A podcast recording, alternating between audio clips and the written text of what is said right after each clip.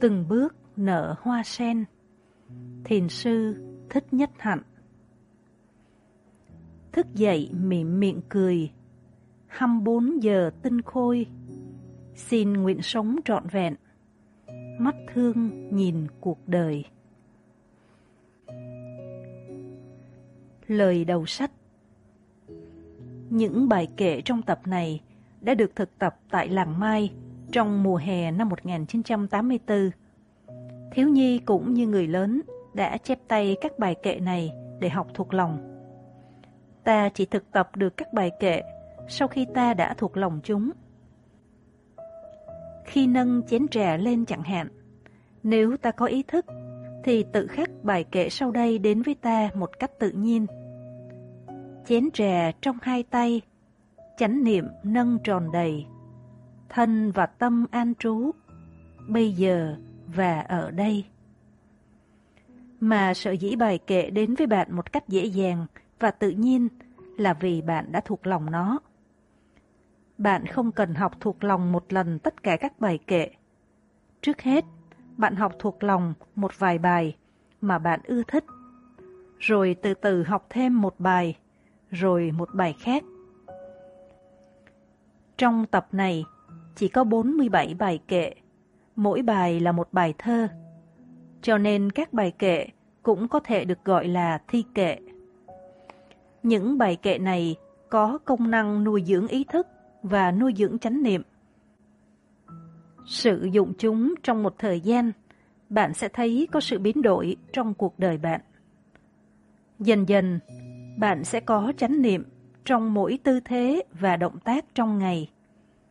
Bạn sẽ thấy 47 bài kệ trong đây chỉ là những bước đầu của nếp sống tỉnh thức.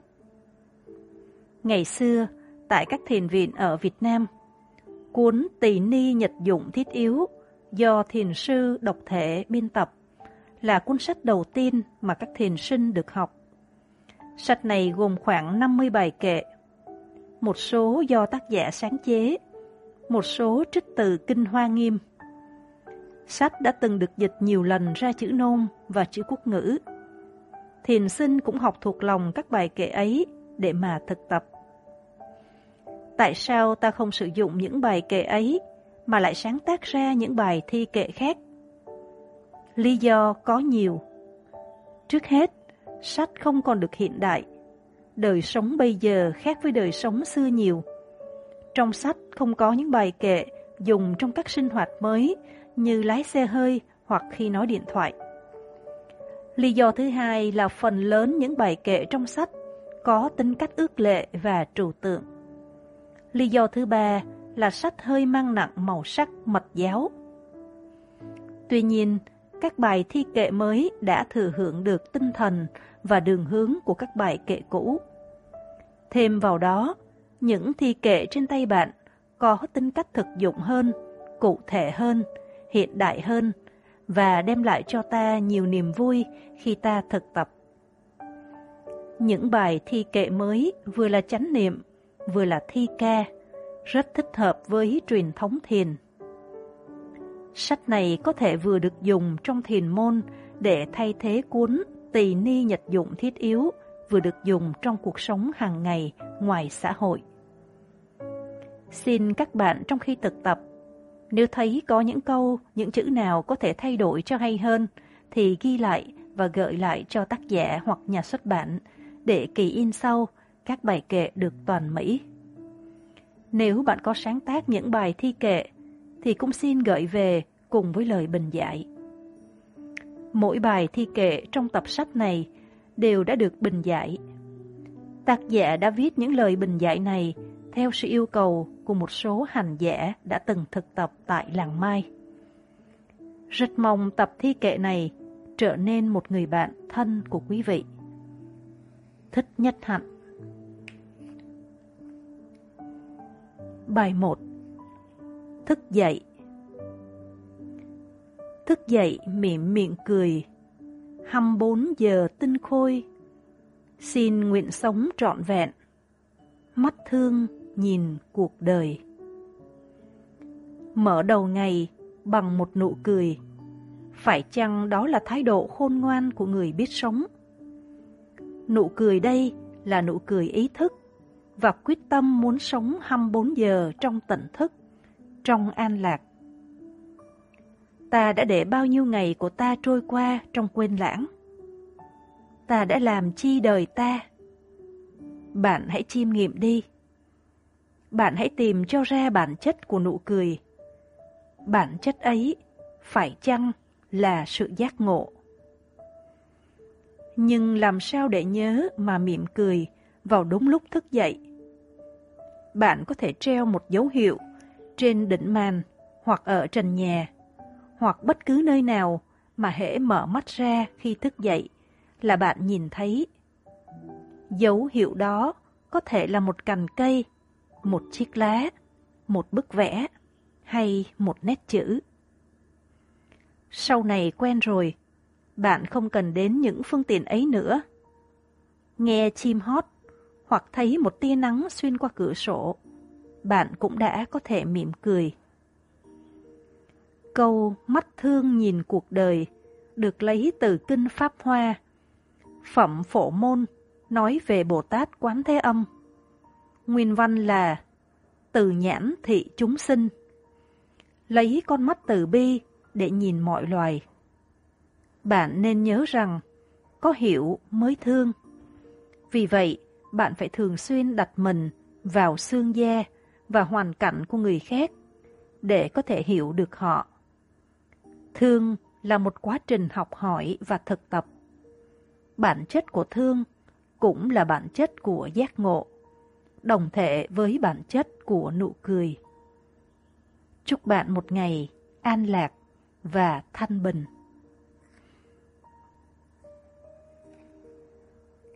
Bài 2 Mở cửa sổ Mở cửa nhìn pháp thân đời màu nhiệm không cùng. Lòng dặn, lòng tỉnh thức, dòng nước tâm trong ngần.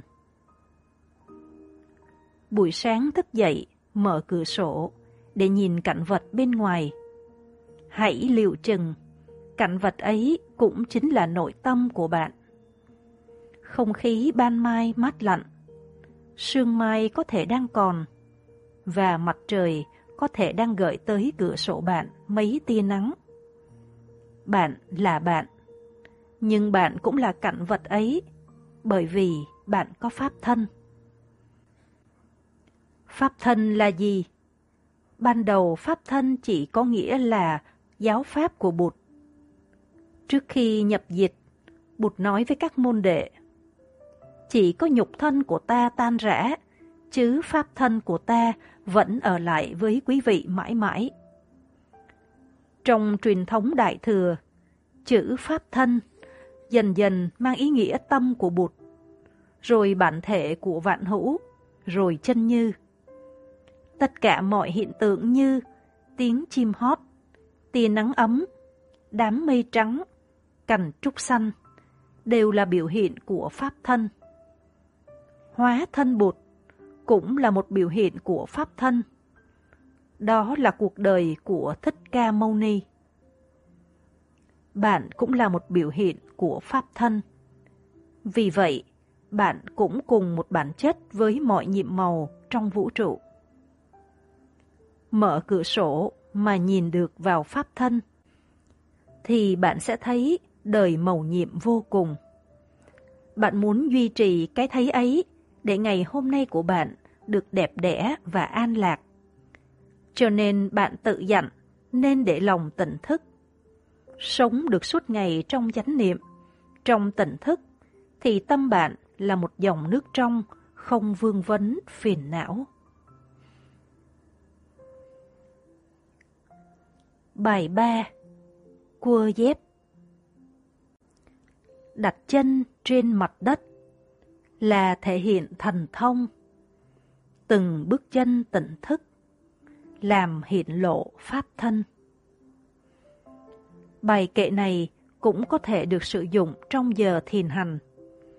Thần thông là những phép lạ, không phải bay trong hư không hoặc đi trên mặt nước mới là thực hiện phép lạ. Phép lạ là sự tỉnh thức. Bước những bước chân tỉnh thức trên mặt đất, ta có thể thấy được tất cả những màu nhiệm của sự sống. Bước được những bước như thế, bạn làm cho pháp thân hiện lộ. Đó là thần thông. Trong khi cua chân tìm đôi dép, bạn có đủ thì giờ để thầm đọc bài kệ này. Bài 4 Vặn nước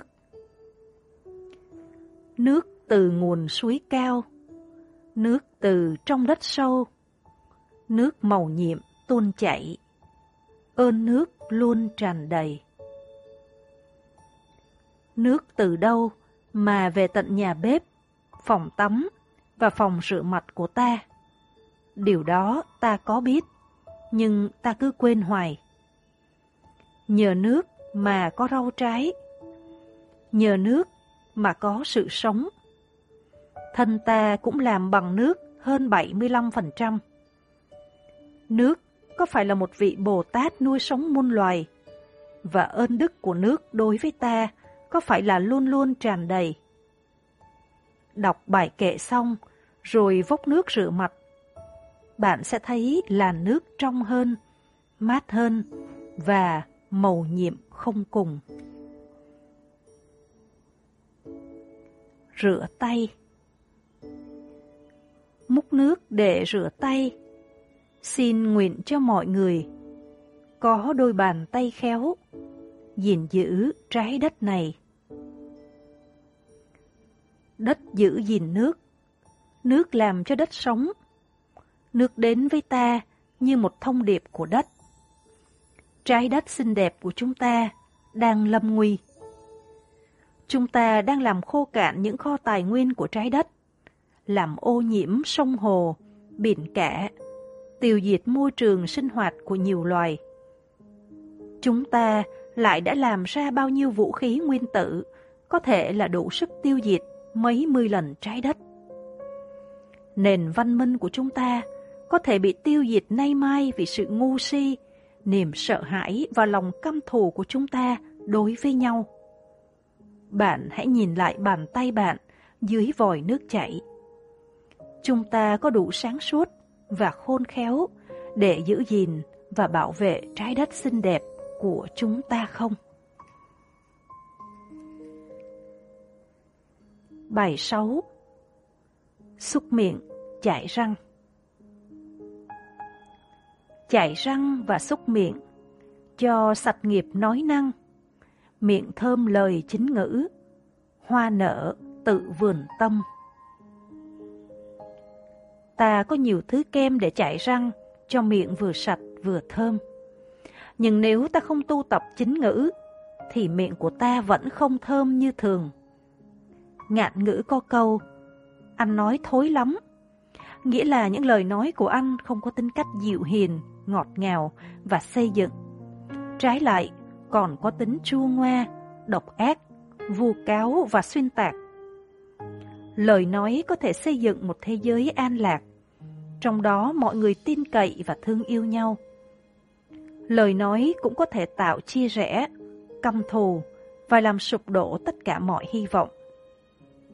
Chính ngữ là lời nói đẹp đẽ và phù hợp với sự thật. Giới luật của dòng tu tiếp hiện có điều thứ 9 nói về chính ngữ như sau. Không nói dối để mưu cầu tài lợi và sự kính phục. Không nói những lời gây chia rẽ, căm thù. Không loan truyền những tin mình không biết là có thật. Không phê bình và lên án những điều mà mình không biết chắc. Nguyện tập nói những lời chân thật, có giá trị xây dựng sự hiểu biết và hòa giải nguyện can đảm nói ra sự thật về những tình trạng bất công, dù hành động này có thể mang lại những đe dọa cho sự an thân của mình. Ta hãy thực tập chánh niệm và chỉ nói những lời đẹp đẽ, chân thực, thương yêu và xây dựng. Đó là những bông hoa thơm nuôi nấng trong vườn tâm mà ta hái tặng mọi người. Bài 7 Vào nhà vệ sinh Không nhơ cũng không sạch, không bớt cũng không thêm, trí tuệ ba la mật, không có pháp nào trên. Sống là chuyển hóa không ngừng. Tất cả mọi vật nương vào nhau để tồn tại. Thân tâm an trú trong chánh niệm, thì khi đốt một lò trầm, tâm ta cũng thanh tịnh, mà khi đi vào nhà vệ sinh, tâm ta cũng thanh tịnh. Chấp nhận cuộc đời là chấp nhận cả sinh lẫn diệt, cả còn lẫn mất, cả vui lẫn buồn.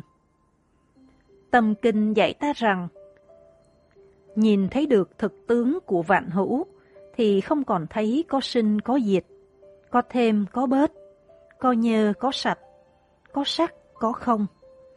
Đó là chân lý đã khiến cho Bồ Tát Quán Tư Tại thoát được ra khỏi mọi khổ đau và ách nạn. Mỗi ngày đọc tụng tâm kinh, bạn có quán chiếu những vĩ đại trong ấy không? Hay chỉ đọc tụng, ngâm nga kinh như một bản lễ nhạc tầm thường? Bát nhã có nghĩa là trí tuệ giác ngộ. Ba la mật có nghĩa là có năng lực đưa ta qua bờ bên kia, nghĩa là bờ giải thoát. Giải thoát khỏi ngu muội, sợ hãi và những khổ đau do ngu muội và sợ hãi gây ra. Trí tuệ bát nhã thường được miêu tả như mẹ đẻ ra chư bụt. Cho nên kinh nói rằng không có pháp gì cao hơn nữa. Bài 8 Mặc áo Cơm ngày hai bữa ơn cày cấy, áo mặc bốn mùa nghĩa dệt may. Bài kệ này lấy từ ca dao Việt Nam ra. Nguyên văn Cơm ngày ba bữa, cha cày cấy, áo mặc bốn mùa, mẹ vá may. Thời nay, cha ta ít cày cấy mà chỉ đi mua gạo ngoài chợ về. Còn mẹ ta thì cũng ít vá may, mà chỉ mua áo may sẵn hoặc đặt thợ chuyên môn làm. Vì vậy, hai chữ ân và nghĩa đã được đưa vào thay thế cho nghĩa thêm rộng. Người tu quán niệm trước khi ăn hay thường nghĩ về nguồn gốc các thực phẩm và khi khoác áo lên người cũng thường hay tìm về nguồn gốc của y phục mình đang mặc. Bài 9 Tắm Không sinh cũng không diệt, không trước cũng không sau, trao truyền và tiếp thọ, pháp giới tính nhiệm màu. Mỗi khi tắm, ta lại có dịp nhìn lại hình hài của ta. Hình hài do cha mẹ trao truyền. Ta dùng hai tay để kỳ cọ từng ngón chân và từng cổ tay. Ta hãy để thì giờ trong khi tắm mà quán niệm về hình hài và tâm thức của chúng ta. Nói về trao truyền và tiếp thọ, thì ta phải nghĩ ai là người trao truyền, ai là kẻ tiếp thọ và trao truyền vật gì cũng như tiếp thọ vật gì. Nghĩ cho chín thì người trao quyền với vật trao truyền là một. Người tiếp thọ với vật tiếp thọ cũng là một. Và ta đi đến nhận thức, người trao truyền và người tiếp thọ là một. Nói một cách khác, không hề có sự trao truyền và tiếp thọ. Nếu các bạn chưa thấy điều này, bạn hãy chiêm nghiệm đi. Nhìn vào bàn tay, nhìn kỹ vào bàn tay. Bạn thấy có cha, có mẹ, có ông bà, có tổ tiên, có dòng họ. Và tất cả đều có mặt, có mặt trong hiện tại.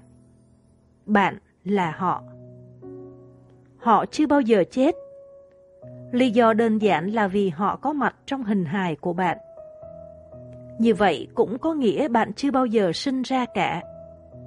Bởi vì sinh có nghĩa là từ không mà trở thành có. Mà bạn đã vô sinh, thì làm sao bạn có thể diệt mất được? Vì vậy, bạn là bất sinh và bất diệt. Tâm kinh bát nhã chỉ cho bạn thấy điều ấy. Bạn quán niệm cho tới khi nào có được một cái thấy thực tiễn. Về sự thực này, thì bạn thoát được sinh tử. Cái thực tiễn không phải là cái thấy bằng lý luận của trí năng. Thấy đây là thấy với tất cả con người của ta. Khi ta nhìn một trái anh đào trong lòng bàn tay ta, ta thấy ngay đó là trái anh đào, không cần phải suy luận và ức đạt gì hết. Đại trượng phu phải thân hành đi bằng cửa chính để ra khỏi sinh tử. Quán vô ngã là đi bằng cửa chính, rộng rãi, thanh thang. Pháp có nghĩa là vật. Pháp giới nghĩa là muôn vật, là lĩnh vực của tất cả các pháp. Pháp giới tính là bản thể của vạn hữu. Nó không vô sinh, không diệt, không trước, không sau. Bạn không phải là sinh sau đẻ muộn. Bạn là thực tại vượt ra ngoài không gian và thời gian.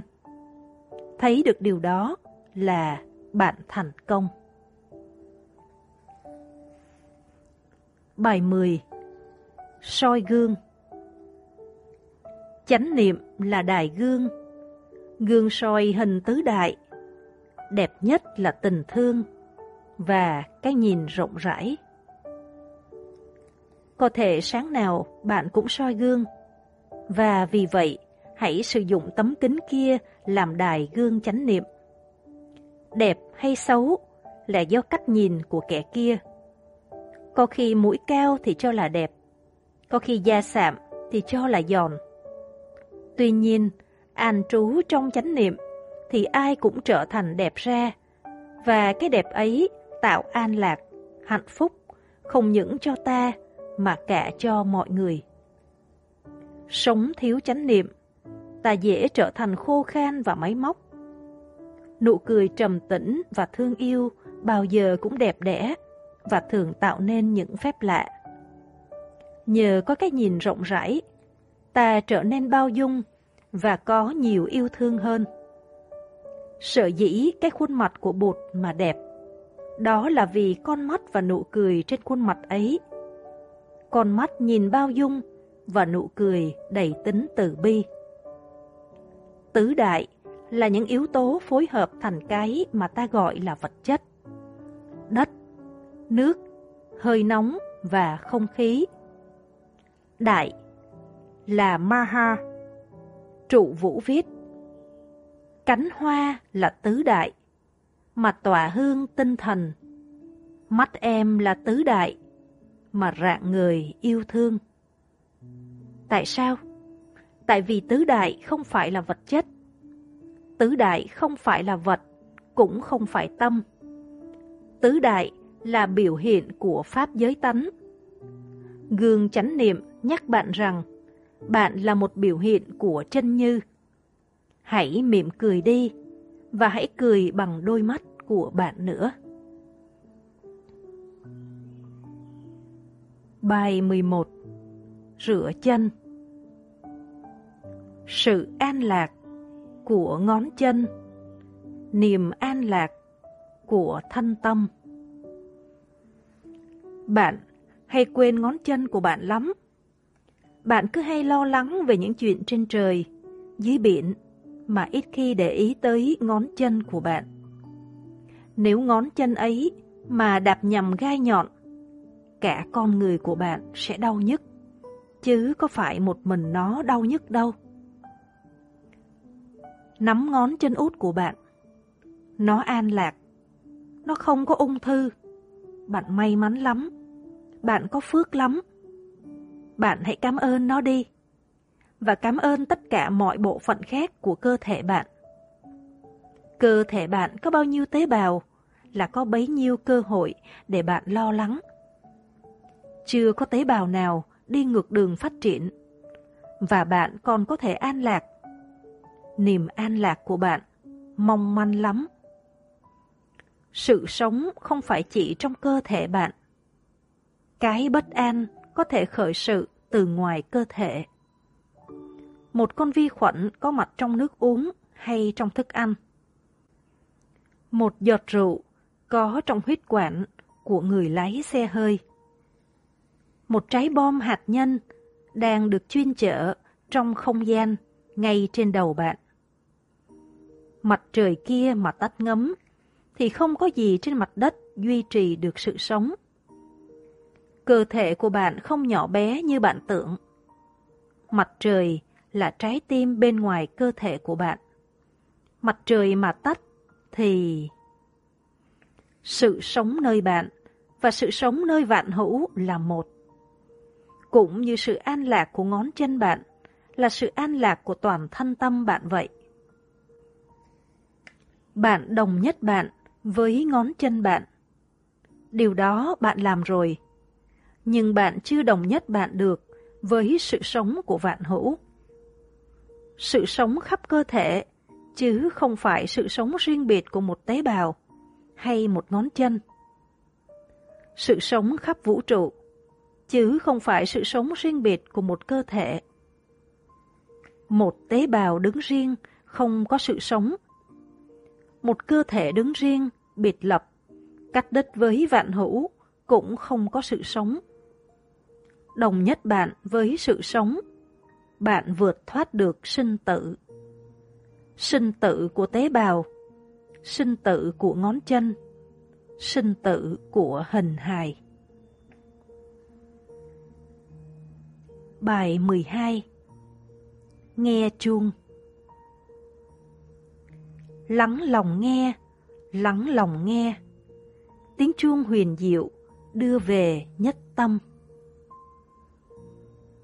Tiếng chuông là một thông điệp đến với ta để nhắc ta quay về với chánh niệm. Người thịnh chuông gợi tiếng chuông đi với tâm niệm an lành và thanh tịnh. Người nghe chuông cũng phải tiếp nhận tiếng chuông với tâm niệm an lành và thanh tịnh.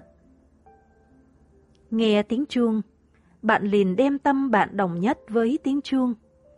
Ngân nghe theo tiếng chuông, lắng lại theo tiếng chuông. Như vậy là để nhiếp tâm về với chánh niệm. Trong ngày, mỗi khi nghe tiếng chuông, ta nên ngừng tay và quán niệm. Khi tiếng chuông đầu báo hiệu giờ thiền tọa vọng lên, ta lập tức nhiếp tâm vào thiền quán. Dù lúc đó ta đang ở đâu và đang làm gì.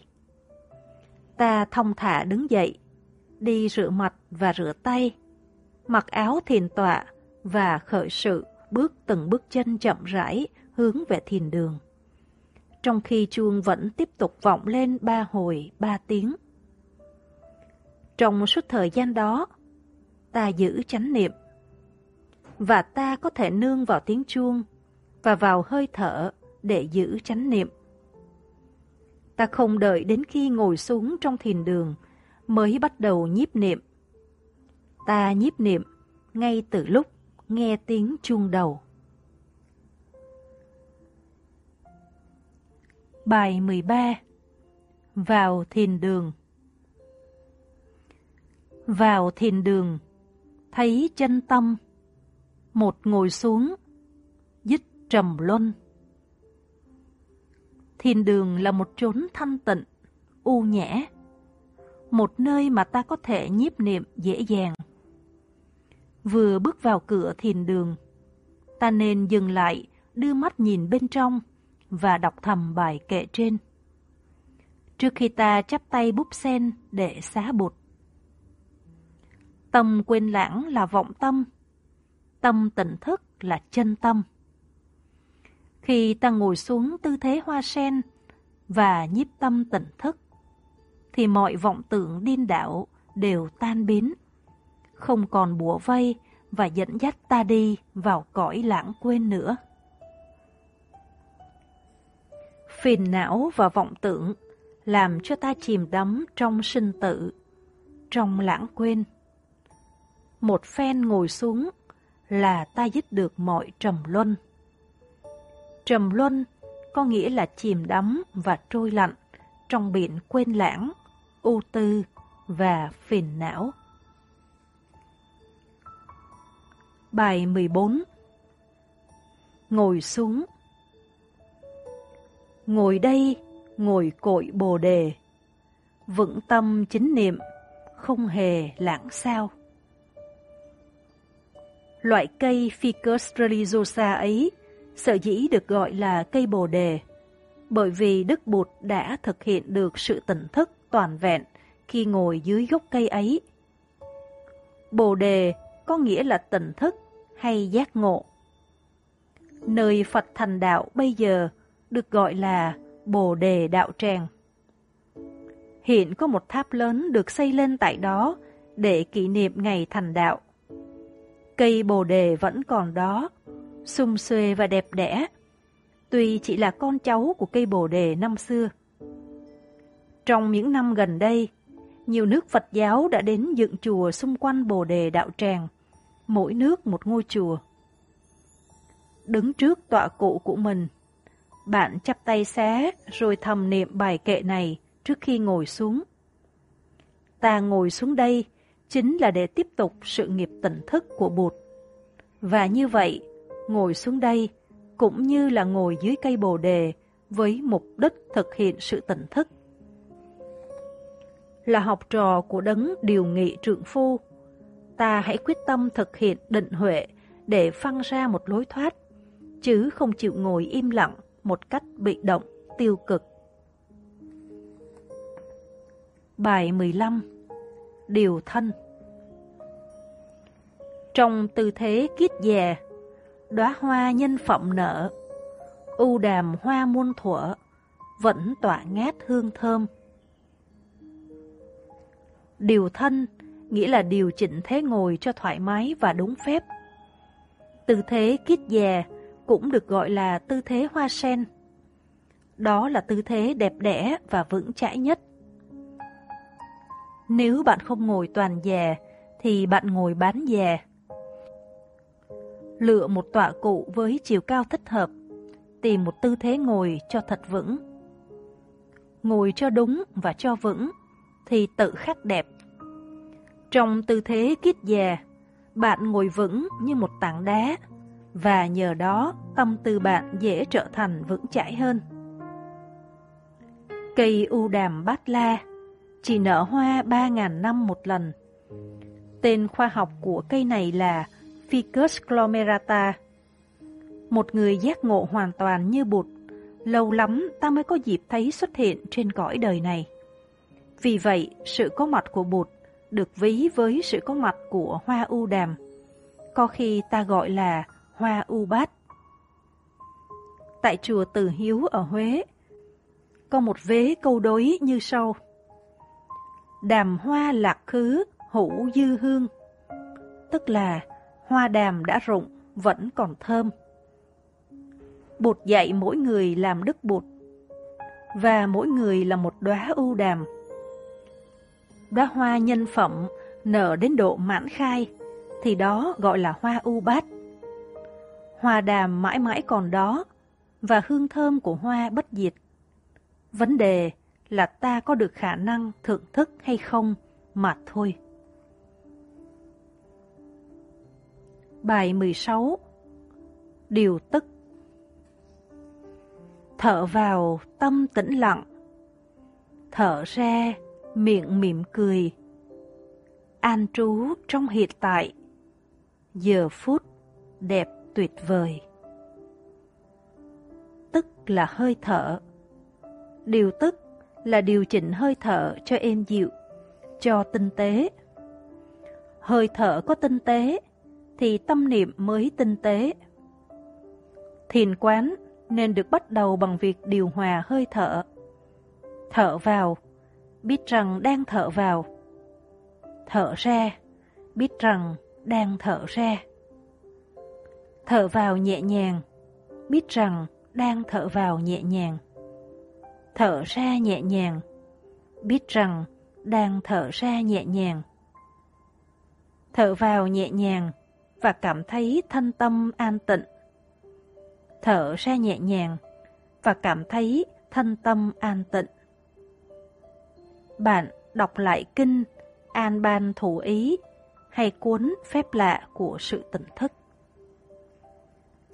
Điều hòa hơi thở và theo dõi hơi thở cho đến khi tâm mình tĩnh lặng, chuyên chú, mới nên khởi sự thiền quán.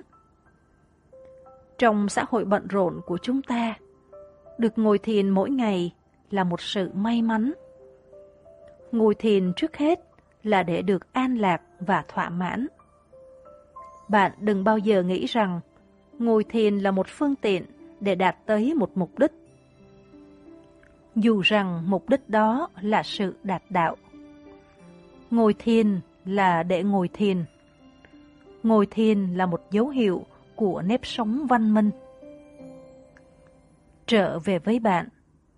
Trở về với hơi thở. Với nụ cười. Với chính mình. Trong một tư thế vững chãi và an nhiên. Đó là một hạnh phúc lớn. Bạn phải có khả năng thưởng thức những giờ phút ấy. Bạn nên tự hỏi, giờ phút này mà không an lạc, thì giờ phút nào ta mới được an lạc? Tôi xin tặng bạn một quán ngữ. Giờ phút hiện tại là giờ phút đẹp nhất. The best moment is now. Đó là câu quán ngữ tôi thường trao cho các thiền sư ngoại quốc. Chỉ có hiện tại là có thật, và chỉ có hiện tại là miên viễn. Bài 17 Tê chân đổi cách ngồi Khổ thọ và lạc thọ Như mây trời theo gió Hơi thở là dây neo Thuyền về nơi bến cũ trong khi thiền tọa, nếu chân bạn tê hay đau đến mức bạn không còn nhất tâm được nữa, thì bạn cứ tự nhiên tháo chân và ngồi lại bằng cách thay đổi vị trí của chân. Chân trên thay xuống dưới, chân dưới thay lên trên.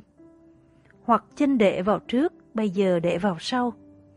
Chân để vào sau, bây giờ để vào trước.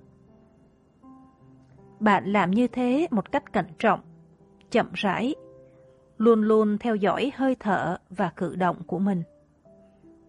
Nếu cần, bạn có thể đứng dậy, đi kinh hành một vòng rồi ngồi xuống trở lại. Tại nhiều thiền viện, thiền sinh không được phép làm như thế, mà phải ráng ngồi lại và chịu đựng sự đau đớn. Tôi nghĩ điều đó trái với tự nhiên. Khi thân thể ta đang đau tê, thân thể ta muốn nói với ta rằng nó đau tê, và ta phải nghe được tiếng nói của nó. Ngồi thiền là để được an lạc, chứ không phải để chịu đựng một cực hình. Thay vị trí của bắp chân hoặc đi kinh hành một vòng, điều đó không làm nhiễu loạn những thiền sinh khác. Bài kệ này là để cho bạn đọc thầm khi thay đổi vị trí của bắp chân. Có ba loại cảm giác. Cảm giác dễ chịu gọi là lạc thọ, cảm giác khó chịu gọi là khổ thọ, và cảm giác trung hòa, không dễ chịu cũng không khó chịu, gọi là xả thọ. Tôi thấy lối phân biệt ấy trong luận tạng không được chính xác lắm. Theo kinh nghiệm của tôi, xả thọ nếu được ý thức, có thể trở nên một thứ lạc thọ lành mạnh và lâu bền hơn bất cứ lạc thọ nào. Ăn một miếng ngon, hoặc nghe một câu khen ngợi bùi tai, ta thường có lạc thọ. Nhức một cây răng, hoặc nổi giận đùng đùng, ta có khổ thọ. Những cảm giác này thường đưa đẩy và lôi kéo ta đi theo chúng, như mây theo gió, như bèo theo sóng. Niềm an lạc của ta sẽ vững chãi và lâu bền hơn nếu ta tìm tới nguồn xạ thọ. Một cơ thể không đau nhức, một tâm hồn không bị dằn vặt bởi lo âu và phiền não, đó là căn bản của hạnh phúc. Ngồi trong tư thế kiết già, thấy được thân tâm thanh tịnh, không bị lôi kéo theo phiền não. Ta có thể đạt tới một trạng thái an lạc khá bền vững. Sự an lạc ấy có thể được diễn tả bằng từ ngữ của người Pháp. Ta thấy điều này, điều kiện thiết yếu để cho sự an lạc là ý thức rằng mình có an lạc. Ta có đôi mắt để có thể nhìn thấy được màu sắc của mọi loài hoa cỏ. Cảm giác của ta khi thấy những màu sắc ấy có phải là một lạc thọ hay không? Đó là tùy ở chỗ ta có ý thức về sự quý hóa của cặp mắt ta và của những màu sắc mà ta trông thấy hay không. Nếu không có ý thức, thì cảm giác ấy chỉ là một xả thọ.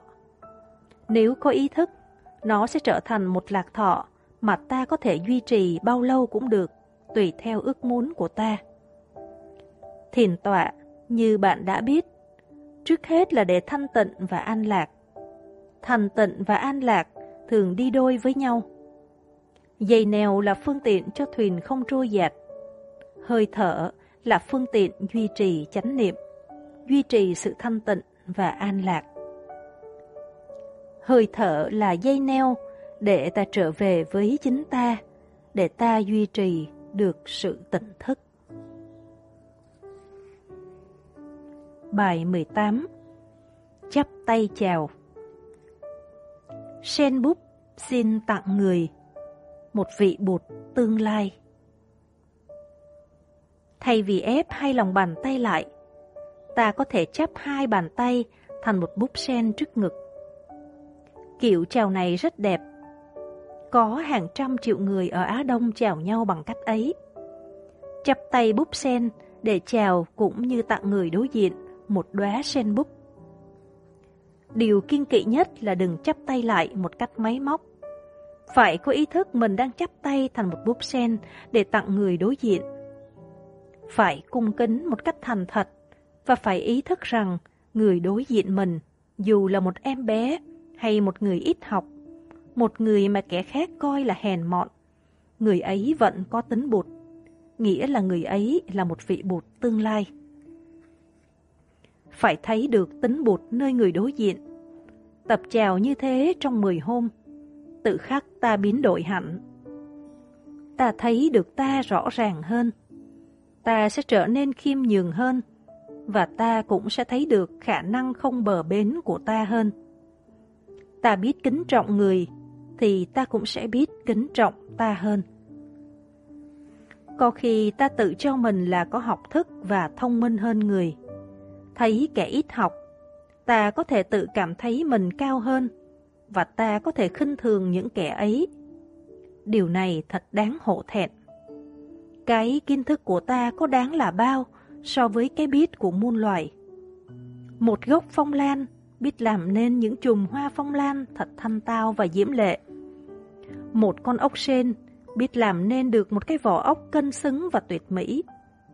So với cái biết đó, kiến thức của ta có là bao, dù ta có bằng cấp kỹ sư, hay thạc sĩ, hay tiến sĩ.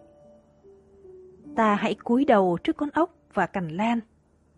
Ta hãy chắp tay chiêm ngưỡng con bướm vàng và cây bông sứ. Ta hãy có thái độ cung kính và biết ơn đối với tất cả mọi loài và mọi vật. Như vậy là ta bắt đầu hé thấy được tính bụt nơi ta rồi vậy. Bài 19 Ca ngợi bụt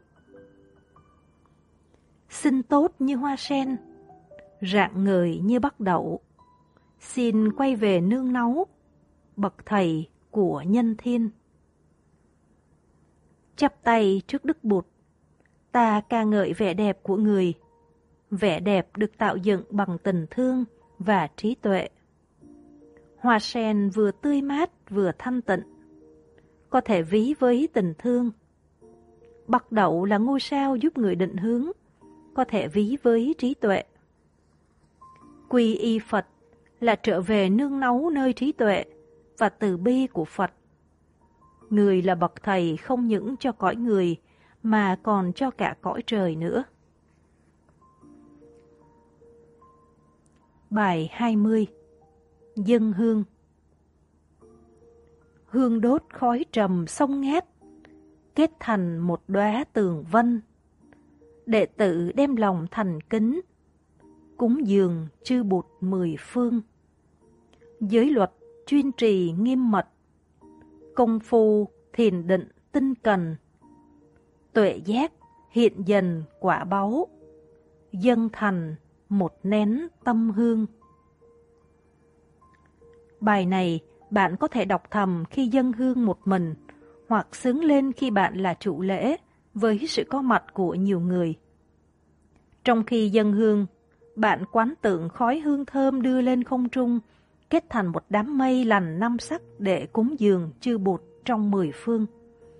Mười phương là Đông, Tây, Nam, Bắc, Đông Nam, Tây Bắc, Đông Bắc, Tây Bắc, Thượng, và hạ. Trong thiền môn, thứ hương được xem là quý báu nhất, được gọi là ngũ phận hương. Hương có 5 phần, hương giới, hương định, hương tuệ, hương giải thoát và hương giải thoát tri kiến. Hương đó là do công phu tu tập hàng ngày kết nên, chứ không phải là do mua ở tiệm mà có. Vì vậy, đó là tâm hương. Vì giải thoát và giải thoát tri kiến đều nằm trong tuệ, và từ tuệ giác mà có, nên trong bài kệ dân hương này, ta chỉ nhắc tới giới, giới luật chuyên trì nghiêm mật. Định, công phu thiền định tinh cần, và tuệ, tuệ giác hiện dần quả báu mà thôi. Thay vì ngũ phận hương, ta có tam học hương. Tam học là giới, định và tuệ. Nhờ giới có định, nhờ định có tuệ, đó là tiến trình của giải thoát.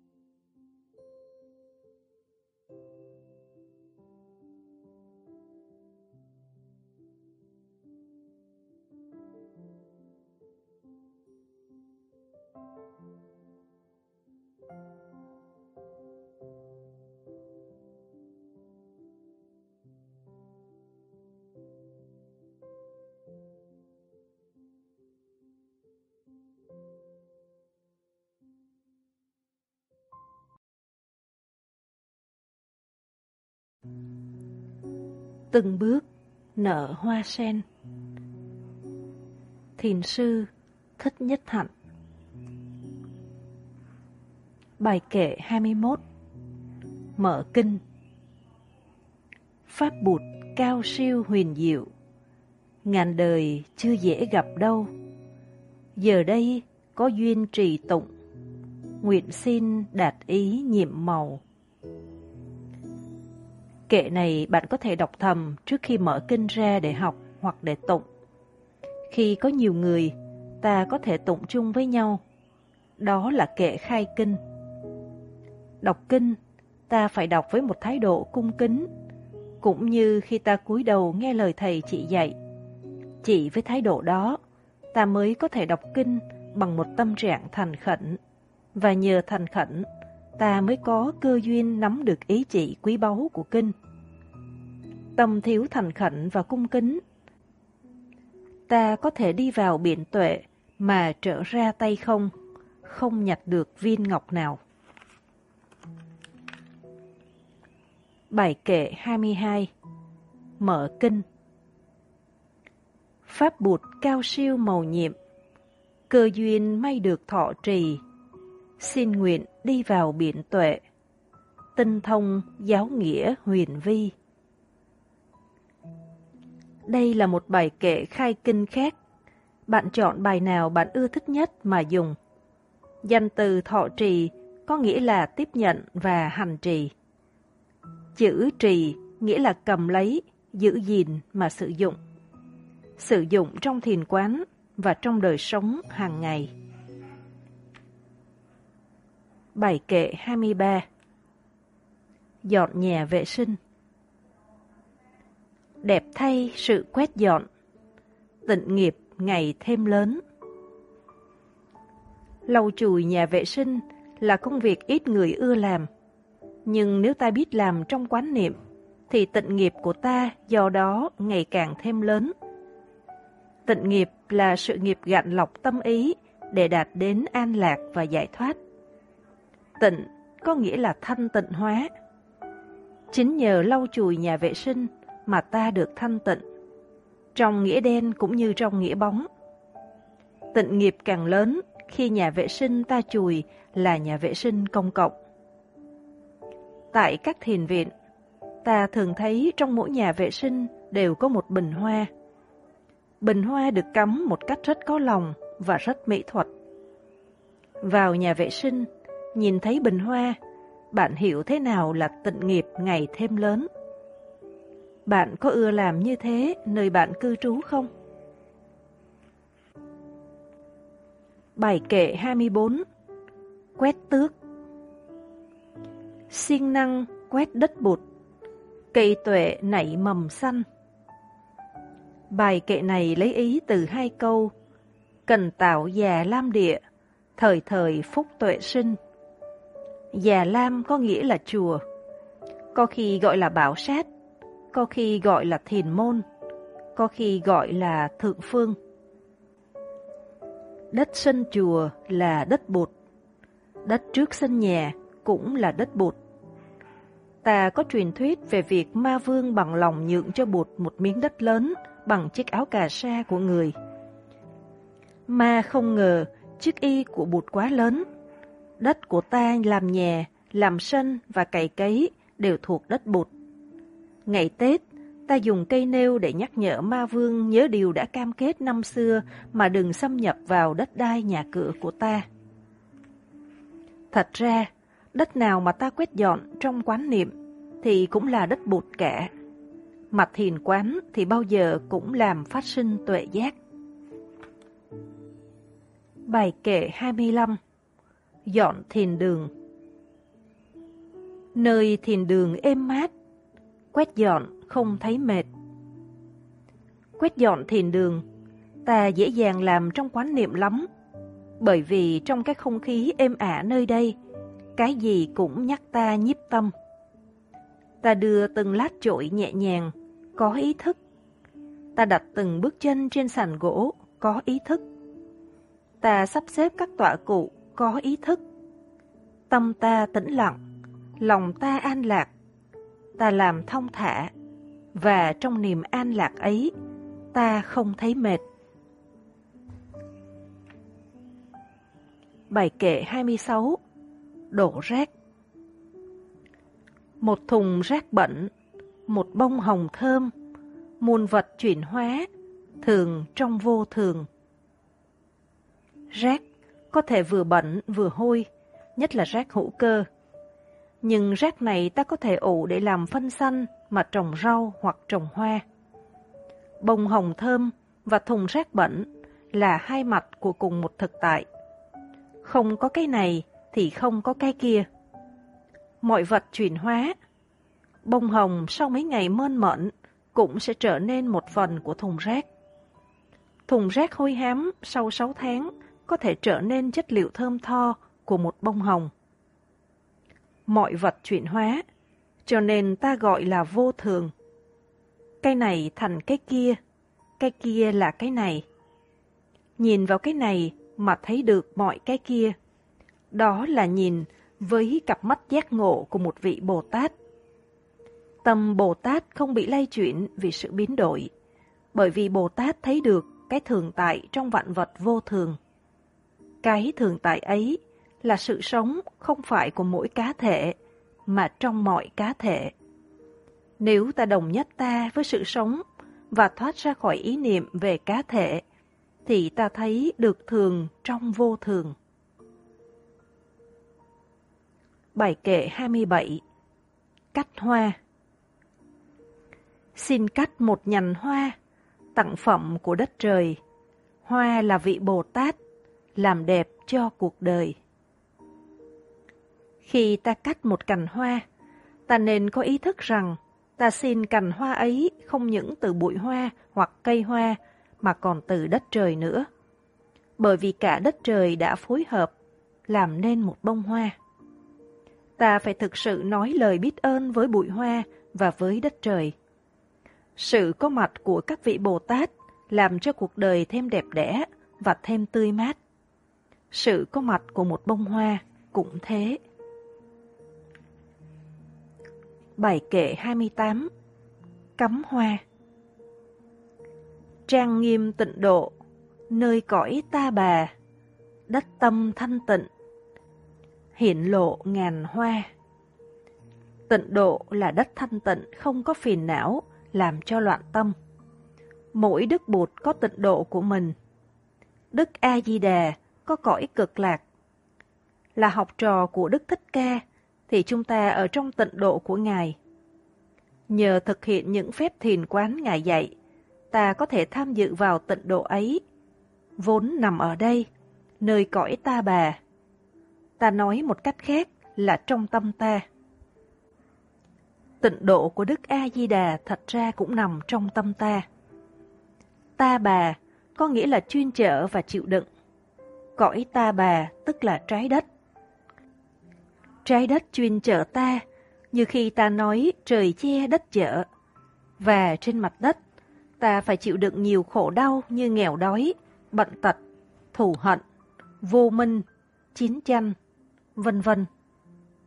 Tu học theo Bụt, ta có thể chuyển hóa được ta và làm cho cõi ta bà bớt xấu xa, đen tối và độc ác. Ta ước ao cũng được như một bông hoa, để không gây thêm đau khổ cho kiếp sống, mà còn làm đẹp thêm cho cuộc đời. Đó là ta trang nghiêm tịnh độ nơi cõi ta bà. Trang nghiêm nghĩa là làm cho đẹp. Trang nghiêm tịnh độ nơi cõi ta bà là thiết lập một cõi tịnh độ đẹp đẽ ngay trên mặt đất này. Ta có thể nghĩ rằng công việc trang nghiêm tịnh độ là một công việc không thể làm nổi. Nhưng nếu ta biết rằng cõi ta bà này cũng chứa đựng bao nhiêu màu nhiệm, thì ta sẽ nghĩ khác. Những bông hoa mà ta đang trưng bày đây là chứng tích của sự có mặt của những hiện hữu màu nhiệm nơi cõi ta cư trú. Cắm hoa là một trong những công việc ta làm để làm đẹp cho cuộc đời. Đó cũng là trang nghiêm tịnh độ nơi cõi ta bà. Nếu ta nhiếp niệm trong khi ta cắm hoa, thì không những hoa đẹp mà ta cũng đẹp. Khi khu đất của vườn tâm, tâm địa, thanh tịnh, thì những đóa hoa của vườn tâm, tâm hoa sẽ nở rộ. Và những người sống quanh ta sẽ nhờ vậy mà thấy được cuộc đời đẹp đẽ và đáng sống thêm lên. Bài kệ 29 Thay nước bình hoa Nước giữ hoa tươi, hoa nở cho người, hoa thở, tôi thở, hoa cười, tôi cười.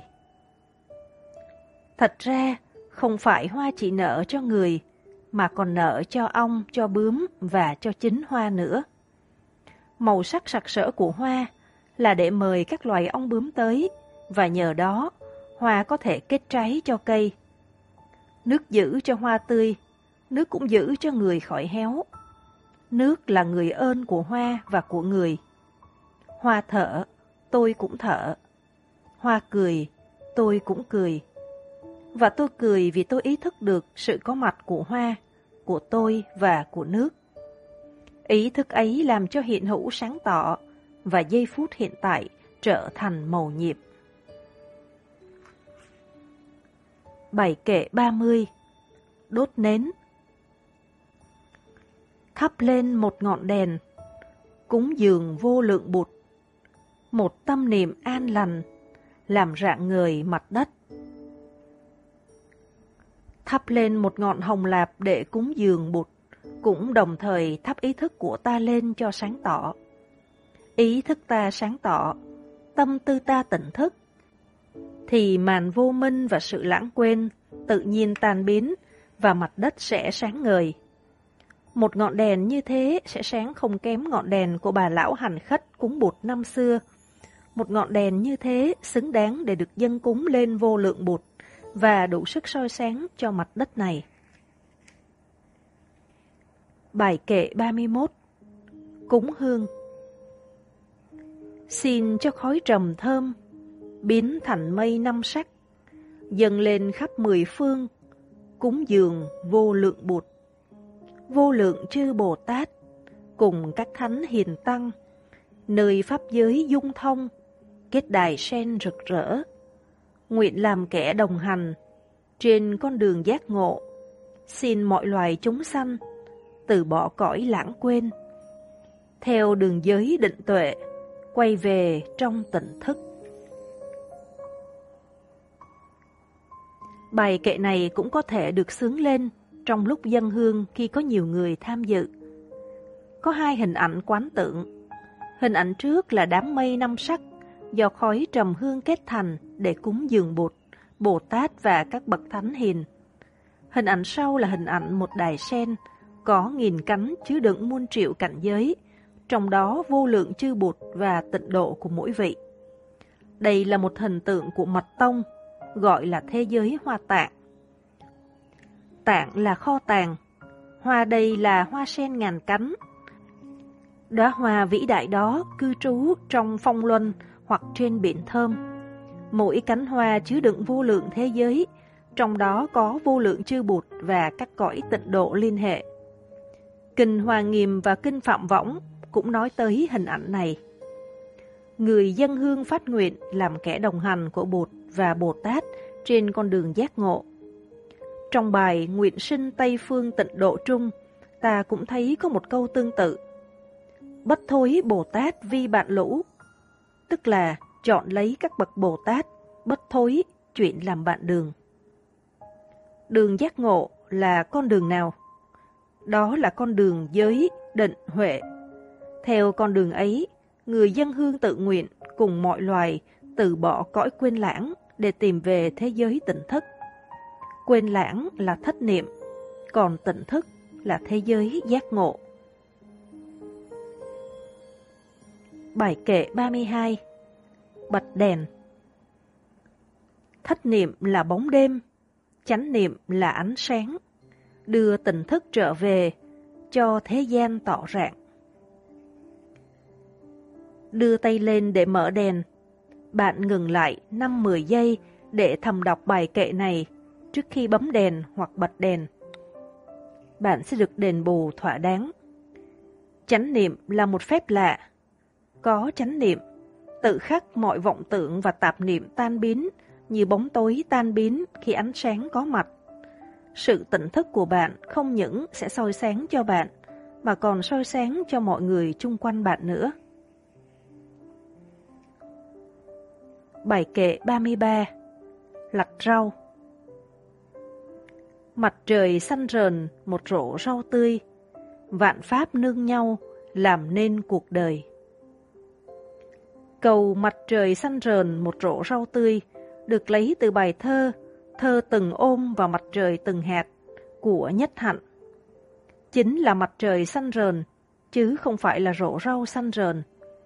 Bởi vì màu xanh của lá rau là do ánh sáng mặt trời mà có. Thiếu mặt trời, không có một loài nào sống được. Lá cây hút lấy một phần ánh sáng chiếu rọi trên đó, cách giữ năng lượng đó, rồi rút thán khí trong không khí mà chế tạo các chất dinh dưỡng cần thiết cho cây như đường và bột. Chất diệp lục màu xanh chính là do mặt trời mà có. Vì vậy khi nhìn rổ rau tươi là ta thấy được mặt trời và mặt trời ở đây màu xanh. Nhưng không phải nhìn rổ rau tươi, ta chỉ thấy có mặt trời. Ta còn thấy muôn vạn hiện tượng khác. Ví dụ ta thấy một đám mây. Nếu không có đám mây thì sẽ không có mưa. Và nếu không có mưa thì không có nước. Ta biết rằng nếu không có nước thì cũng không có rau, bởi vì không một loài thảo mộc nào mọc được khi không có nước. Đất cũng cần cho rau, thán khí cũng cần cho rau. Sự có mặt của rổ rau là sự quy tụ của bao nhiêu điều kiện xa gần. Tất cả mọi pháp nương vào nhau mà có mặt. Tất cả mọi pháp làm ra nhau và có mặt trong nhau. Đó là nguyên lý tương duyên và tương tức của đạo Bụt. Chữ Pháp ở đây có nghĩa là vật, là hiện tượng. Tương duyên là nương vào nhau, có liên quan với nhau, giúp nhau mà tồn tại. Tương tức là có trong nhau, cái này là cái kia. Có thể dịch ra là interbeing. Trong khi lặt rau mà nhìn thấy được mặt trời xanh rờn trong rổ rau tươi, là bạn đã thấy được tính cách tương duyên và tương tức của vạn vật. Đó là do công phu quán niệm về thực tại duyên khởi. Công phu quán niệm này nếu được duy trì liên tục sẽ đưa bạn đến cái thấy về tính bất sinh bất diệt của vạn hữu và dần dần đưa bạn thoát khỏi vòng sinh tử. Trong đời sống hàng ngày, hệ tiếp xúc với bất cứ một hiện tượng nào, bạn cũng có thể đề khởi công phu quán niệm về tự tính duyên khởi, chứ không phải chỉ trong lúc lặt rau mà thôi. Duyên là điều kiện, khởi là sự phát sinh. Duyên khởi là sự phát sinh và có mặt của các hiện tượng căn cứ trên nguyên lý tương quan, tương duyên của vạn pháp. Bài kệ 34 Làm vườn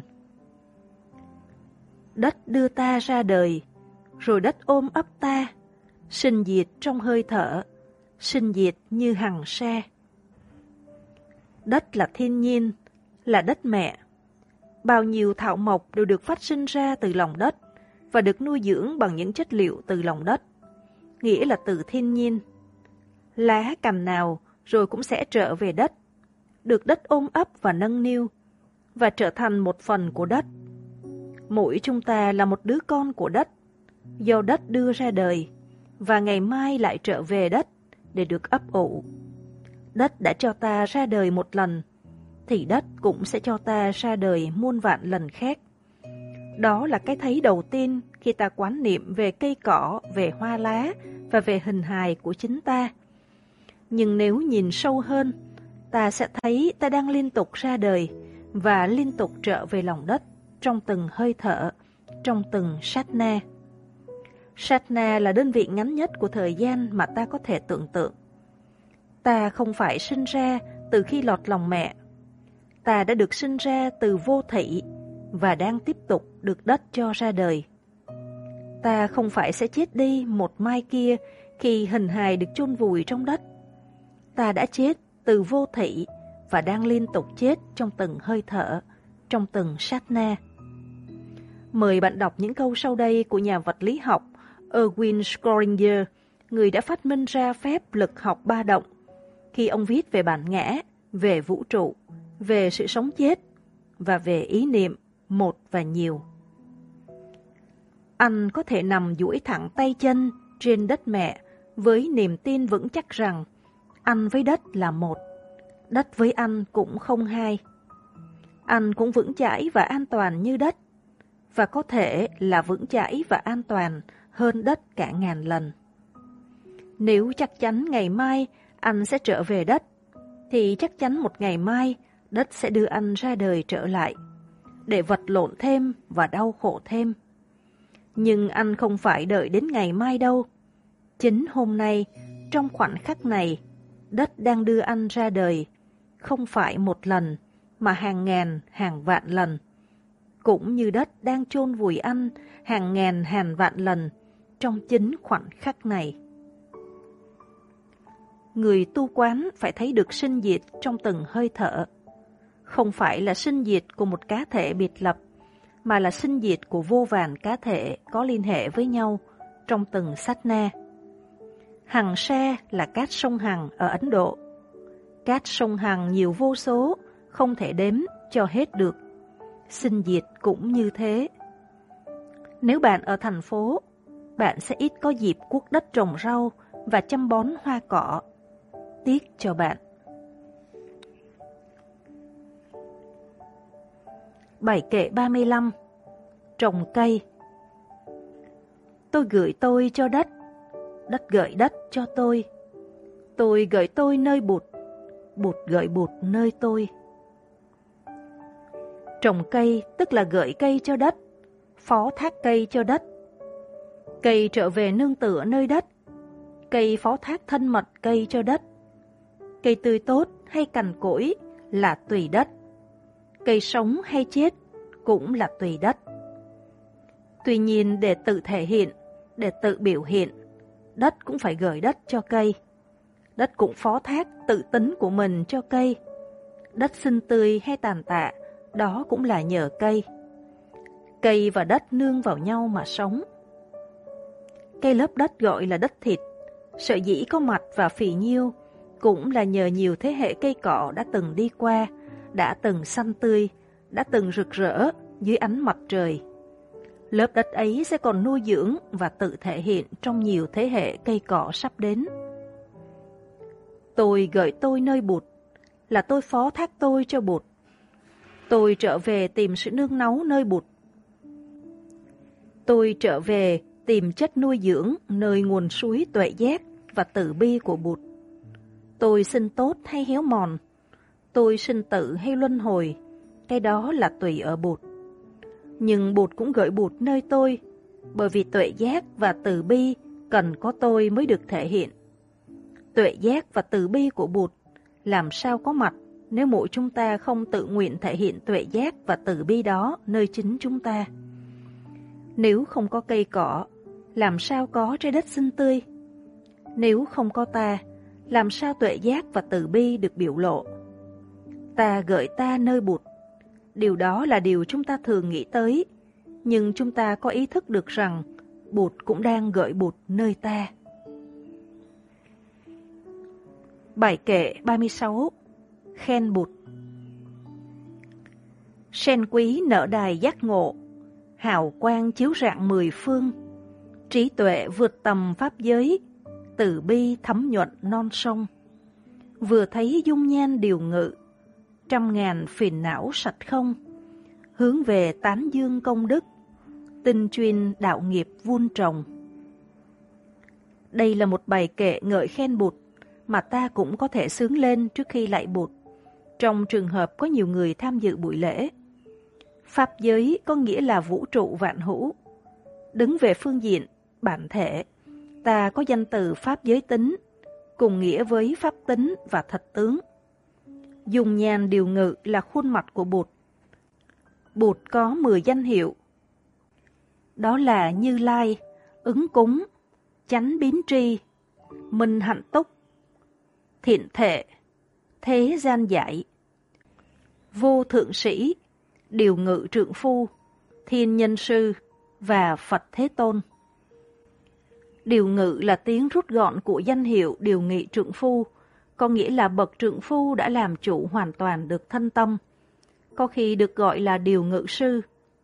Thấy được nụ cười của Bụt là bao nhiêu phiền não sầu muộn tan biến nơi ta. Tán dương trí tuệ và từ bi của Bụt, ta nguyện vun trồng đạo nghiệp của ta trong tinh chuyên, đêm cũng như ngày. Đạo nghiệp là sự nghiệp giác ngộ. Bảy kệ 37 Tưới cây Nước mát và mặt trời cũng làm nên màu xanh. Cam lộ của Bồ Tát rưới xuống nơi sa mạc, thành biển xanh mênh mông. Xin tham khảo bài kệ số 33, lạch rau. Nước chính là cam lộ của Đức Bồ Tát. Biển xanh ở đây không hẳn là đại dương. Biển xanh ở đây có thể là ruộng lúa xanh ngời mỗi khi mưa xuống.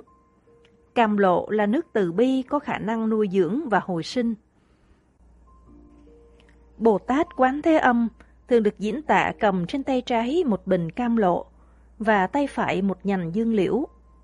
Đức Từ Bi cũng như những giọt cam lộ được rảy xuống làm cho những tâm hồn khô héo vì khổ đau được hồi sinh. Không những Đức Bồ Tát Quán Thế Âm là một Bồ Tát cam lộ vương, mà những trận mưa đổ xuống kịp thời để cứu cho mùa màng khỏi mất mát và con người khỏi đói khổ, cũng là những vị Bồ Tát cam lộ vậy. Bài kệ 38 Thiền hành Ý về muôn vạn nẻo Thiền lộ tâm an nhiên Từng bước gió mát dậy Từng bước nở hoa sen Thiền hành là thực tập thiền trong khi đi bắt bộ ngoài bờ sông, trong công viên hay trên bờ ruộng. Nếu bạn chưa biết phép thiền đi, thì tìm đọc cuốn Thiền hành yếu chỉ Thiền hành là bước những bước thông thả, thanh tịnh và an lạc. Đi không với mục đích là tới, đi là để đi. Mỗi bước đi là một cứu cánh. Trong lúc đi thiền, ta theo dõi hơi thở và bước chậm để thực hiện sự chú tâm và niềm an lạc. Tâm ta thường rong rủi như một con vượn truyền cành, không lúc nào dừng nghỉ. Ý có muôn vạn nẻo đi và về, do đó ta bị lôi kéo theo và luân lạc mãi trong thế giới lãng quên. Nếu biến được con đường ta đang đi thành thiền lộ, thì chân ta tự khắc bước từng bước đi thức tỉnh. Hơi thở ta được theo dõi và hòa hợp với bước chân, và tâm ta trở về với trạng thái thư thái hồn nhiên. Mỗi bước chân ta đặt trên thiền lộ, duy trì trạng thái an lạc đó, và làm phát hiện một luồng sinh khí mát mẻ an lành trong ta. Vì vậy có câu, từng bước gió mát dậy. Các nhà nghệ sĩ Phật tử tạc tượng Phật ngồi trên hoa sen là để diễn tả trạng thái an lạc đó. Dưới mỗi bước chân Đức Phật sơ sinh, họ cũng tạo ra hình tượng một bông sen nở. Nếu bạn bước được những bước vô ưu và an lạc trên thiền lộ, thì cũng như mỗi bước chân bạn làm nở một bông sen trên mặt đất. Các hình tượng bộ bộ thanh phong khởi, từng bước gió mát dậy, và bộ bộ liên hoa khai, từng bước nở hoa sen đều được phát sinh từ ý đó. Bài kệ 39 Uống trà Chén trà trong hai tay, chánh niệm nâng tròn đầy, thân và tâm an trú, bây giờ và ở đây. Bất luận trong một buổi thiền trà hay khi uống trà một mình, bạn cũng nên có đủ thì giờ để thưởng thức chén trà trong tay bạn. Nếu trời lạnh lạnh, mà được nâng chén trà trong hai tay thì ấm lắm. Bí quyết của thiền trà là uống trà trong khung cảnh hiện tại và thời gian hiện tại. Đừng để tâm trí đi lạc vào những hồi tưởng về quá khứ và những suy nghĩ về tương lai. Thời gian uống một chén trà là thời gian ta trở về với chính mình trong hiện tại. Nhận thức được sự quý giá của một thời gian như thế, đó là thiền trà, đó là đưa trà lên địa vị cao nhất của nó. Trà lên tới địa vị cao nhất, thì người uống trà cũng lên tới địa vị cao nhất. Nâng chén trà trong hai tay, bạn nhiếp tâm quán niệm. Nâng chén trà lên, bạn có cảm tưởng là bạn đang nâng chánh niệm của bạn lên, viên mãn, đầy đặn. Điểm tập trung là chén trà, và chánh niệm ở đây là chánh niệm về chén trà. Bạn trở thành một với chén trà ấm đang bốc hơi thơm ngát. Thần và tâm trở về an trú trong khung cảnh và thời gian hiện tại. Uống một chén trà thơm bên cạnh những người thân của bạn. Đó không phải là một niềm vui đáng kể hay sao? Bài kệ 40 Nâng bát cơm Ai ơi nâng bát cơm đầy, dẻo thơm một hạt, đắng cay muôn phần. Bài kệ này là một câu ca dao Việt Nam mà nhiều người thuộc lòng. Được nâng bát cơm đầy, có những hạt dẻo và thơm lên ăn. Ta phải biết xót thương những người đang chịu đói trên thế giới, nhất là trẻ em. Tổ chức Văn hóa Liên Hợp Quốc báo cáo năm 1983 rằng mỗi ngày trên thế giới có tới 40.000 trẻ em chết vì đói và thiếu dinh dưỡng. Mỗi ngày, còn số đó làm chấn động tâm hồn chúng ta. Mỗi khi chúng ta nghĩ tới bát cơm thơm và dẻo này ngon thật đó, nhưng cũng cay đắng trăm phần. Nâng bát cơm, ta nhớ tới đất mẹ, ta nhớ tới người làm ruộng. Và ta nhớ tới biết bao tấn kịch thảm thương do sự thiếu thức ăn gây ra. Các bạn sống ở châu Âu chắc thường được ăn gạo thơm Thái Lan. Đã đành trẻ em và người lớn ở Việt Nam ít người được nếm thứ gạo thơm ngon này. Nhưng ngày trẻ em ở Thái Lan, trừ con nhà giàu, hầu hết cũng đều không được ăn gạo ấy. Các em ăn gạo xấu, rẻ tiền, còn gạo này chỉ để xuất khẩu để lấy ngoại tệ. Hiện vẫn có những bà mẹ không đủ sức nuôi con, đã phải đem con đi bán cho nhà có được miếng ăn. Trước bữa ăn, ta chắp tay quán niệm và dạy cho thiếu nhi quán niệm. Ta thở ra thở vào ba lần, chậm rãi, có ý thức, rồi thầm đọc bài kệ này. Bài kệ sẽ giúp cho tâm hồn ta giữ được sự lành lặn. Có thể một ngày nào đó, ta sẽ quyết định sống đơn giản lại để có thêm thì giờ và tâm lực mà làm một cái gì để có thể thay đổi tình trạng bất công hiện nay. Bài kệ 41 Thịnh chuông Bà nghiệp lắng thanh tịnh, gợi lòng theo tiếng chuông, nguyện người nghe tỉnh thức, vượt thoát nẻo đau buồn. Thay vì nói đánh chuông, ở thiền môn người ta nói thịnh chuông. Thịnh là mời, thịnh chuông là mời chuông lên tiếng. Trước khi thịnh chuông, bạn đứng trước chuông, hoặc ngồi trước chuông, chắp tay thở ra thở vào ba bận để nhiếp tâm, rồi đọc bài kệ này. Xong rồi bạn cầm lấy dùi chuông lên và giữ ý thức về tư thế của bàn tay và của dùi chuông. Bạn thức chuông trước khi thỉnh chuông. Thức có nghĩa là đánh thức, nghĩa là đặt nhẹ dùi chuông vào vành chuông và dí sát vào đó, để chuông phát ra một âm thanh nhẹ. Âm thanh này báo trước cho mọi người rằng sẽ có một tiếng chuông lớn vọng lên. Tiếng chuông có tác dụng thức tỉnh và giúp người nghe nhiếp niệm. Vì vậy, người thỉnh chuông phải tĩnh tâm trước khi gợi tiếng chuông đi. Phải giữ theo chuông tất cả tấm lòng của mình. Ba nghiệp phải thanh tịnh và hòa hợp với nhau. Ba nghiệp là thân, ngữ và ý. Cả ba đều thanh tịnh mỗi khi gợi tiếng chuông đi. Người nghe chuông sẽ nhờ vậy mà tỉnh thức và vượt thoát cõi đau buồn. Bảy kệ 42 Hồi hướng và phát nguyện. Trì tụng kinh thâm diệu, Tạo công đức vô biên, Đệ tử xin hồi hướng, Cho chúng sanh mọi miền. Pháp môn xin nguyện học, Ân nghĩa xin nguyện đền, Phiền não xin nguyện đoạn, Quả bột xin chứng nên. Bài kệ này được sử dụng sau khi tụng kinh hoặc tụng giới nếu là trường hợp tụng giới thì bạn đổi chữ kinh ở câu đầu thành chữ giới. Trì thuyết giới thâm diệu. Công đức trì kinh và thuyết giới là công đức trí tuệ. Công đức này quan trọng hơn mọi công đức khác, bởi vì nhờ sự thông đạt và hành trì theo kinh và giới mà ta tìm được lối đi cho ta và cho mọi người. Nội dung bốn câu chót là tứ hoàng thệ nguyện, tức là bốn lời nguyện lớn Cầu ân nghĩa xin nguyện đền đã đến thay thế cho câu chúng sanh vô biên thệ nguyện độ. Cầu ân nghĩa xin nguyện đền có ý nghĩa rộng rãi hơn và cũng khiêm nhượng hơn câu chúng sanh vô biên thệ nguyện độ. Ân nghĩa có bốn thứ, ơn cha mẹ sinh dưỡng, ơn sư trưởng giáo huấn, ơn bè bạn nâng đỡ, ơn chúng sinh, tương liên tương quan. Ta mang ơn mọi người và mọi loài. Ta nguyện đền ơn ấy bằng cách sống một cuộc đời xứng đáng, có tình thương và có trí tuệ. Ta làm tất cả những gì ta có thể làm để giúp đỡ và cứu độ mọi người và mọi loài. Đó là chúng sanh vô biên thệ nguyện độ.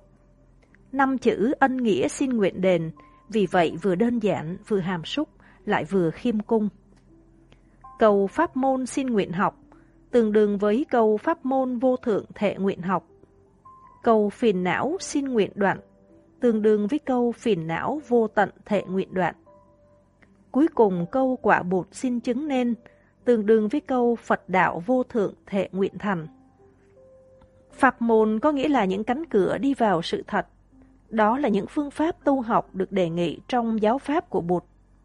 Phiền não là những trạng thái tâm lý khổ đau ràng buộc ta trong thế giới u mê và quên lãng.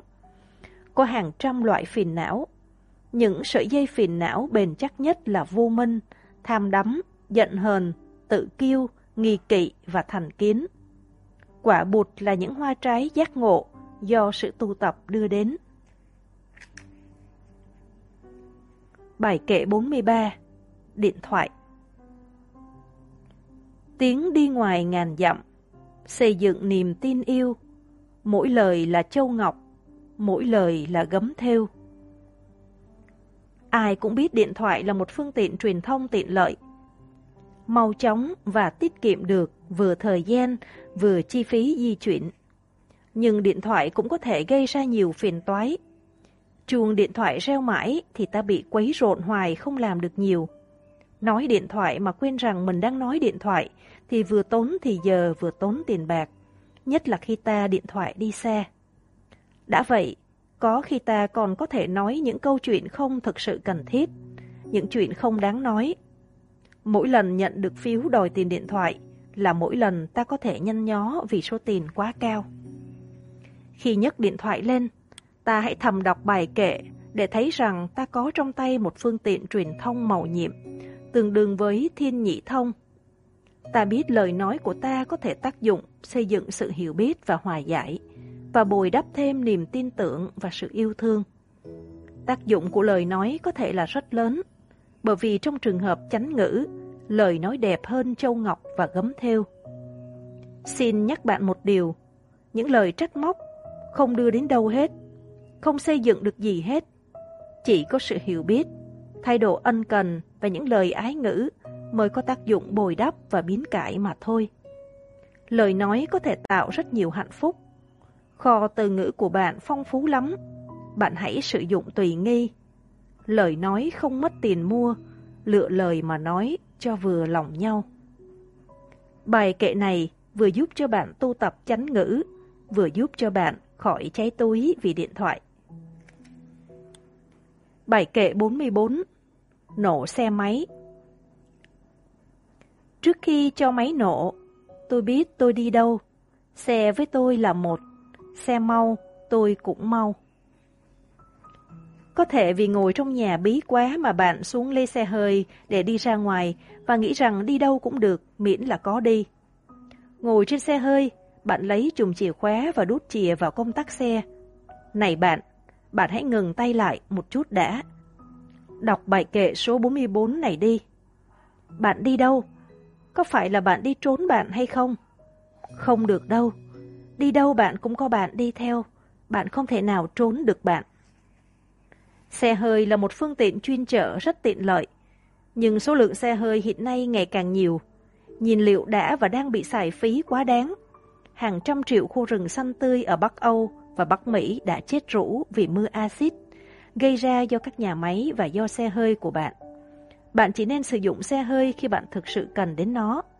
Bạn đi đâu? Chúng ta đi đâu? Chúng ta đang tàn phá môi trường của chính ta. Tôi biết tôi đi đâu, đó là chánh niệm. Nếu bạn biết chuyến đi của bạn thực sự cần thiết, thì bạn cứ vững tâm mà đi. Nếu bạn thấy rằng nó không thực sự cần thiết, thì bạn rút chìa khóa ra. Bạn có thì giờ, thì bạn đi bộ ra bờ sông hay công viên để thiền hành. Khi ta sử dụng một thứ dụng cụ hay một thứ máy móc nào, thì ta hợp nhất ta với thứ dụng cụ ấy hoặc thứ máy móc ấy. Ta với nó là một. Đây là điều tôi mới thấy ra, điều mà đáng lý một em bé cũng đã có thể thấy được.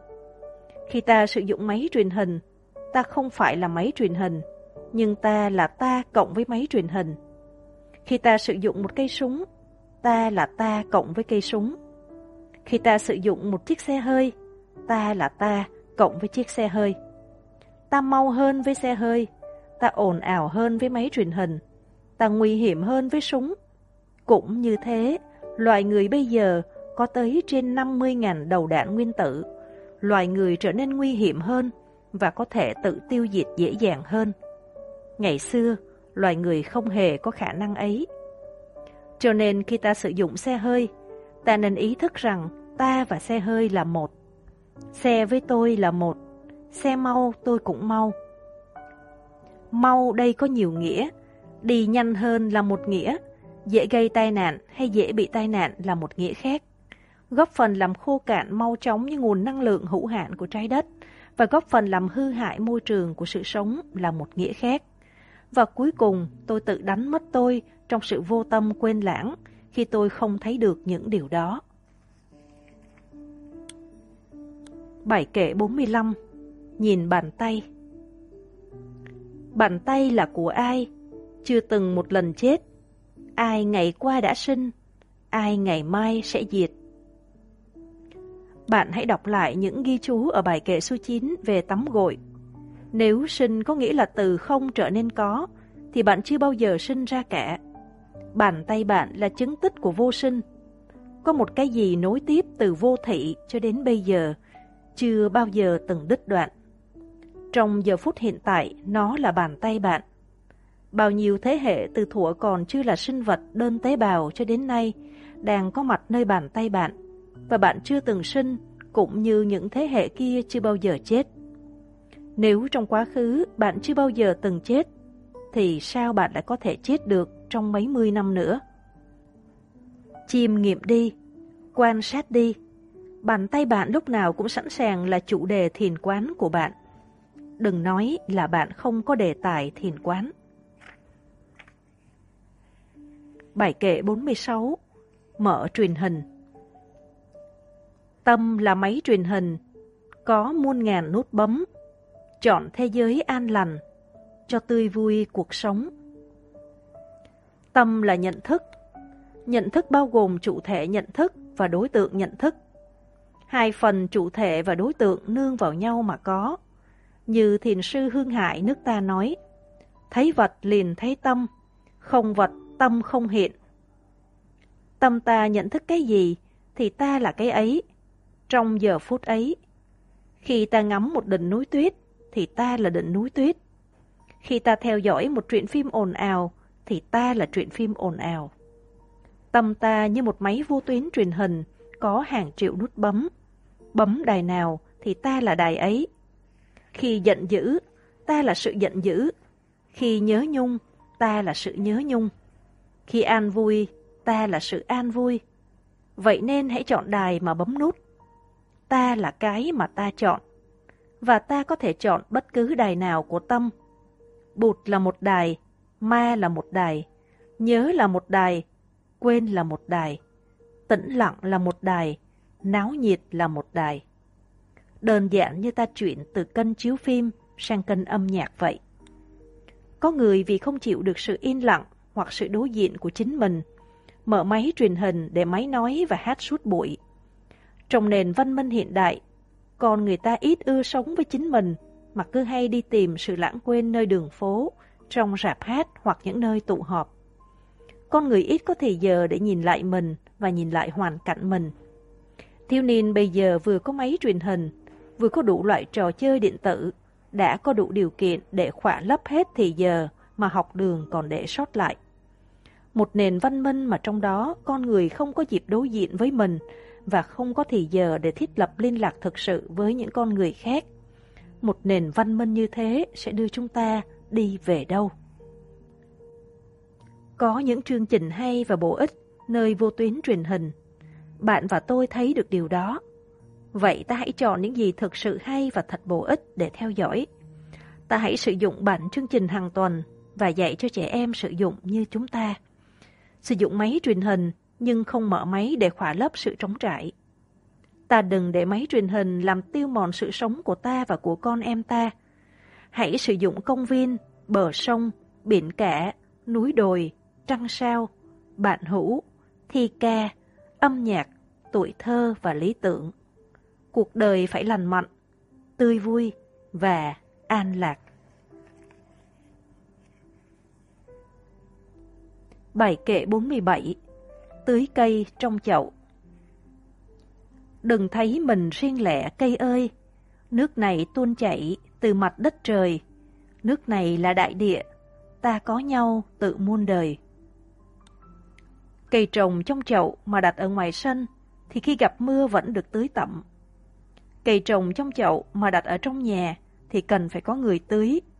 Đem nước tưới cũng như đem cả đại địa tới, bởi vì mặt của nước là ở dưới đất và ở trên trời. Cây không lẻ loi bởi vì nước tới từ đại địa. Người xưa quan niệm hiện hữu được tạo thành bởi bốn chất lớn, đó là đất, nước, nhiệt và không khí. Bốn yếu tố ấy gọi là tứ đại, đó là thiên nhiên, đó là mẹ của vạn vật. Người tưới cây tuy nói với cây, mà thật ra là nói với chính mình. Còn người không phải là một thực tại riêng biệt. Con người hiện hữu trong thế giới tương lập tương thành với tất cả mọi hiện tượng khác. Niềm cô đơn của con người đã phát sinh vì thiếu sự nhận thức về tính cách tương quan, tương duyên của mọi vật. Tâm lý con người cũng vậy. Tâm ta không thể tách biệt khỏi tâm thức xã hội và tâm thức cộng đồng. Cái này có mặt vì cái kia có mặt. Đó là nguyên tắc tương lập tương thành. Câu nói ấy được trích từ Kinh A Hàm. Tưới cây là chiêm nghiệm về nguyên tắc ấy, tức là đang thực hiện thiền quán vậy.